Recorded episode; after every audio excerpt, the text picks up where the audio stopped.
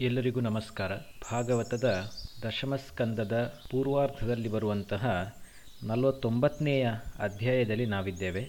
ಭಗವಂತ ಶ್ರೀಕೃಷ್ಣನ ಆಜ್ಞೆಯ ಅನುಸಾರವಾಗಿ ಅಕ್ರೂರನು ಹಸ್ತಿನಾಪುರಕ್ಕೆ ಹೊರಡ್ತಾನೆ. ಅಲ್ಲಿ ರಾಜನಾದಂತಹ ಧೃತರಾಷ್ಟ್ರನನ್ನ, ಭೀಷ್ಮನನ್ನ, ವಿದುರನನ್ನ, ಕುಂತಿಯನ್ನ, ದ್ರೋಣಾಚಾರ್ಯರನ್ನ, ಕೃಪಾಚಾರ್ಯರನ್ನ ಹೀಗೆ ಅನೇಕ ವ್ಯಕ್ತಿಗಳನ್ನ ಭೇಟಿ ಮಾಡ್ತಾನೆ. ಈ ಸಂದರ್ಭದಲ್ಲಿ ಧೃತರಾಷ್ಟ್ರನು ಮಥುರೆಯಲ್ಲಿರುವಂತಹ ಜನರ ಕ್ಷೇಮ ಸಮಾಚಾರವನ್ನು ಕೇಳ್ತಾನೆ, ಅಂತೆಯೇ ಅಕ್ರೂರನು ಕೂಡ ಹಸ್ತಿನಾವಾಸಿಗಳ ಕ್ಷೇಮ ಸಮಾಚಾರವನ್ನೆಲ್ಲ ಕೇಳ್ತಾನೆ. ಇನ್ನು ಕೃಷ್ಣ ಹೇಳಿದ ಕೆಲಸವಾಗಬೇಕಲ್ವಾ? ಹಾಗಾಗಿ ಅಕ್ರೂರನು ಈ ಧೃತರಾಷ್ಟ್ರ ಪಾಂಡವರೊಂದಿಗೆ ಹೇಗೆ ವ್ಯವಹಾರ ಮಾಡ್ತಾ ಇದ್ದಾನೆ ಅಂತ ಹೇಳೋದನ್ನ ತಿಳಿಯುವ ಉದ್ದೇಶದಿಂದ ಸ್ವಲ್ಪ ಸಮಯ ಅಲ್ಲೇ ಇರಬೇಕಾದಂತಹ ಅನಿವಾರ್ಯತೆ ಬರ್ತದೆ. ನಿಜ ಹೇಳಬೇಕು ಅಂತ ಇದ್ರೆ ಧೃತರಾಷ್ಟ್ರನಿಗೆ ತನ್ನ ದುಷ್ಟ ಪುತ್ರರ ಇಚ್ಛೆಯ ವಿರುದ್ಧವಾಗಿ ಕೆಲಸ ಮಾಡುವಂತಹ ಯಾವುದೇ ಧೈರ್ಯ ಇರಲಿಲ್ಲ. ಹಾಗಾಗಿ ಅವನು ಶಕುನಿ ಮೊದಲಾದಂತಹ ದುಷ್ಟರ ಮಾತುಗಳನ್ನೇ ಕೇಳ್ತಾ ಅವರು ಹೇಳಿದ ಹಾಗೇನೆ ರಾಜ್ಯಭಾರವನ್ನ ಮಾಡ್ತಾ ಇದ್ದ. ಈ ಕಡೆ ಕುಂತಿ ಮತ್ತು ವಿದುರನು ಅಕ್ರೂರನ ಬಳಿಗೆ ಬಂದು ವಾಸ್ತವದ ಪರಿಚಯವನ್ನ ಮಾಡಿಸ್ತಾರೆ. ಅಂದ್ರೆ ಪಾಂಡವರು ಏನಾದರೂ ಒಳ್ಳೆ ಕೆಲಸ ಮಾಡಿ ಅದನ್ನ ಪ್ರಜೆಗಳು ಸಂತೋಷ ಪಟ್ರೆ ಈ ಕೌರವರು ಅದರಿಂದ ಉರಿದು ಹೋಗ್ತಾ ಇದ್ರು. ಈ ದ್ವೇಷ ಹಂತ ಹಂತವಾಗಿ ಇವರಿಬ್ಬರ ಮಧ್ಯೆ ಬೆಳೀತಾನೇ ಹೋಯಿತು. ಇವೆಲ್ಲವನ್ನ ಕೂಡ ವಿಸ್ತಾರವಾಗಿ ವಿದುರ ಮತ್ತು ಕುಂತಿ ಅಕ್ರೂರನಿಗೆ ತಿಳಿಸ್ತಾರೆ. ಆ ನಂತರ ಅಕ್ರೂರ ಕುಂತಿಯ ಮನೆಗೆ ಹೋಗ್ತಾನೆ. ಆ ಸಂದರ್ಭದಲ್ಲಿ ಕುಂತಿಯು ಅವನ ಬಳಿಗೆ ಹೋಗಿ ಕುಳಿತುಕೊಂಡು ಕೇಳ್ತಾಳೆ ಪ್ರಿಯ ಸಹೋದರ, ನನ್ನ ತಂದೆ ತಾಯಿಯರು, ಅಕ್ಕ ತಂಗಿಯರು, ಅಳಿಯಂದಿರುಗಳು, ಕುಟುಂಬದ ಸ್ತ್ರೀಯರು, ಗೆಳತಿಯರು, ಮುಂತಾದವರು ಎಲ್ಲರೂ ಕೂಡ ನನ್ನನ್ನು ಸ್ಮರಿಸ್ತಾ ಇದ್ದಾರ? ಅದರಲ್ಲೂ ಕೂಡ ನನ್ನ ಅಳಿಯಂದರಾದ ಭಗವಾನ್ ಶ್ರೀ ಕೃಷ್ಣ ಮತ್ತು ಬಲರಾಮ ಇಬ್ಬರೂ ಕೂಡ ಭಕ್ತ ವತ್ಸಲರು ಶರಣಾಗತರ ರಕ್ಷಕರು ಅಂತ ಹೇಳಿ ಕೇಳ್ಪಟ್ಟಿದ್ದೇನೆ. ಅವರು ಎಂದಾದರೂ ಕೂಡ ತಮ್ಮ ಸೋದರ, ಅತ್ತೆ ಮತ್ತು ಆಕೆಯ ಮಕ್ಕಳನ್ನ ನೆನಪಿಸಿಕೊಂಡಿದ್ದಾರಾ? ನಾನು ಇಲ್ಲಿ ತೋಳಗಳ ನಡುವೆ ಸಿಕ್ಕಿಹಾಕಿಕೊಂಡ ಜಿಂಕೆಯ ಹಾಗೆ ಆಗಿದ್ದೇನೆ.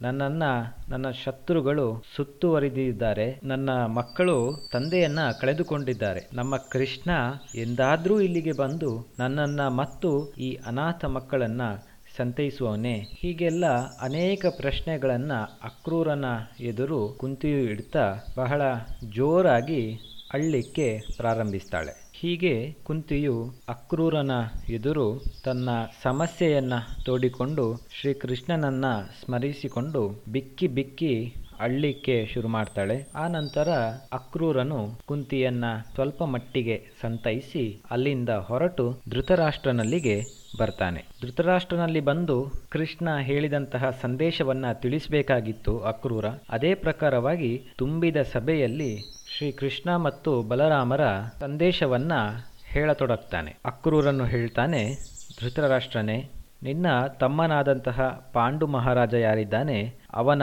ನಿಧನವಾದ ಮೇಲೆ ನೀನು ಈ ಸಿಂಹಾಸನವನ್ನ ಏರಿದ್ದೀಯ? ಧರ್ಮದಿಂದ ರಾಜ್ಯಭಾರವನ್ನು ಮಾಡ್ತಾ, ಪ್ರಜೆಗಳನ್ನ ಸಂತೋಷಪಡಿಸ್ತಾ, ಸ್ವಜನರಲ್ಲಿ ಯಾವುದೇ ಪಕ್ಷಪಾತವನ್ನು ಮಾಡದೆ ಸಮಾನವಾಗಿ ವ್ಯವಹಾರ ಮಾಡುವಂಥದ್ದು ನಿನಗೆ ಶ್ರೇಯಸ್ಸನ್ನ ಮತ್ತು ಕೀರ್ತಿಯನ್ನ ತಂದುಕೊಡ್ತದೆ. ಇದನ್ನು ಪಾಲಿಸದೆ ಇದರ ವಿರುದ್ಧವಾಗಿ ನೀನು ನಡೆದುಕೊಂಡ್ರೆ ಖಂಡಿತವಾಗಿಯೂ ಕೂಡ ನೀನು ನಿಂದೆಗೆ ಗುರಿಯಾಗ್ತೀಯ? ಸತ್ತ ಬಳಿಕ ನರಕಕ್ಕೆ ಹೋಗಬೇಕಾದಂತಹ ಪರಿಸ್ಥಿತಿ. ಆದ್ದರಿಂದ ನೀನು ನಿನ್ನ ಪುತ್ರರಲ್ಲಿ ಮತ್ತು ಪಾಂಡವರಲ್ಲಿ ಸಮಾನವಾಗಿ ವರ್ತಿಸಬೇಕು. ಯಾವುದೇ ಭೇದ ಭಾವವನ್ನು ಮಾಡಬಾರದು. ಮಹಾರಾಜ ಯಾರೂ ಕೂಡ ಯಾರೊಂದಿಗೂ ಸದಾ ಇರಲಿಕ್ಕೆ ಸಾಧ್ಯವೇ ಇಲ್ಲ. ಹೀಗಿರುವಾಗ ಪತ್ನಿ ಪುತ್ರರ ವಿಷಯವಾಗಿ ಹೇಳಲಿಕ್ಕಿನ್ನೇನು ಕೂಡ ಬಾಕಿ ಇಲ್ಲ. ಒಬ್ಬ ಜೀವಿಯು ಒಬ್ಬನೇ ಹುಡ್ತಾನೆ, ಒಬ್ಬನೇ ಸತ್ತು ಹೋಗ್ತಾನೆ. ತಾನು ಮಾಡಿದಂತಹ ಪಾಪ ಪುಣ್ಯಗಳ ಫಲವನ್ನ ಕೂಡ ಒಬ್ಬನೇ ಅನುಭವಿಸ್ತಾನೆ. ನಾನು ನನ್ನದು ಅಂತ ಹೇಳಿಕೊಂಡು ಅಲ್ಪ ಬುದ್ಧಿಯಿಂದ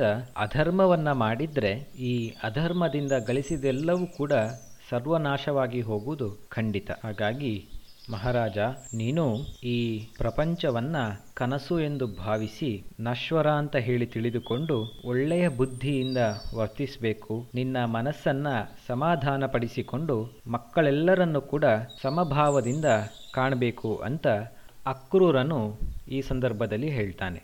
ಆದರೆ ಧೃತರಾಷ್ಟ್ರನ ಉತ್ತರವು ಮೂರ್ಖತನದ ಪರಮಾವಧಿಯಂತೆ ಕಾಣಿಸ್ತದೆ.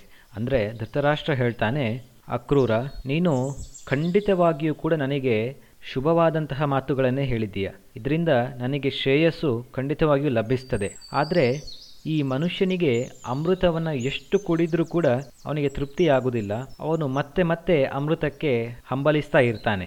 ಅಮೃತ ಸ್ವರೂಪವಾದಂತಹ ನಿನ್ನ ಮಾತುಗಳನ್ನು ಕೇಳಿ ನಾನು ತೃಪ್ತನಾಗಿಲ್ಲ. ಇನ್ನೂ ಕೂಡ ಕೇಳಬೇಕು ಅಂತ ಹೇಳಿ ನನಗೆ ಅನಿಸ್ತಾ ಇದೆ. ನಿನ್ನ ಈ ಮಾತುಗಳು ಚಂಚಲವಾದ ನನ್ನ ಮನಸ್ಸಿನಲ್ಲಿ ಸ್ವಲ್ಪವೂ ಕೂಡ ಉಳಿಲಿಕ್ಕೆ ಸಾಧ್ಯ ಇಲ್ಲ. ಯಾಕೆಂತ ಹೇಳಿದ್ರೆ ನನ್ನ ಹೃದಯ ಏನಿದೆ, ಅದು ಸದಾ ಪುತ್ರರ ವ್ಯಾಮೋಹದಿಂದಲೇ ಅತ್ಯಂತ ವಿಷಮವಾಗಿದೆ. ಪಟಿಕದ ಪರ್ವತದ ಮೇಲೆ ಮಿಂಚು ಒಮ್ಮೆ ಹೊಳೆದು ಮಾಯವಾಗುವ ಹಾಗೆ ನಿನ್ನ ಉಪದೇಶಗಳು ಕೂಡ ನನ್ನ ಮನಸ್ಸಿನಿಂದ ಮಾಯವಾಗಿ ಬಿಟ್ಟಿದೆ ಅಂತ ಧೃತರಾಷ್ಟ್ರನು ಅಕ್ರೂರನಿಗೆ ತಿಳಿಸ್ತಾನೆ. ಆ ನಂತರ ಅಕ್ರೂರನು ಧೃತರಾಷ್ಟ್ರನ ಅಭಿಪ್ರಾಯವನ್ನು ತಿಳಿದುಕೊಂಡು ಕುರುವಂಶೀಯರಾದಂತಹ ಸ್ವಜನರಿಂದ ಅನುಮತಿಯನ್ನ ಪಡೆದು ಮಥುರೆಗೆ ಮತ್ತೆ ಮರಳಿ ಬರ್ತಾನೆ. ಶ್ರೀ ಕೃಷ್ಣ ಬಲರಾಮರಲ್ಲಿ ಧೃತರಾಷ್ಟ್ರನು ಪಾಂಡವರೊಂದಿಗೆ ವ್ಯವಹರಿಸುವ ಕುರಿತಾದಂತಹ ವಾಸ್ತವಿಕ ವಿಷಯಗಳೆಲ್ಲವನ್ನ ಕೂಡ ಶ್ರೀ ಕೃಷ್ಣ ಬಲರಾಮರಿಗೆ ತಿಳಿಸ್ತಾನೆ. ಇಲ್ಲಿಗೆ ಭಾಗವತದ ಹತ್ತನೆಯ ಸ್ಕಂದದ ಪೂರ್ವಾರ್ಧವು ಪೂರ್ಣವಾಗ್ತದೆ. ಇನ್ನು ಮುಂದಿನ ಸಂಚಿಕೆಯಲ್ಲಿ ಭಾಗವತದ ದಶಮಸ್ಕಂದದ ಉತ್ತರಾರ್ಧದ ಅಧ್ಯಾಯಗಳನ್ನು ನೋಡಲಿಕ್ಕಿದ್ದೇವೆ. ಧನ್ಯವಾದಗಳು.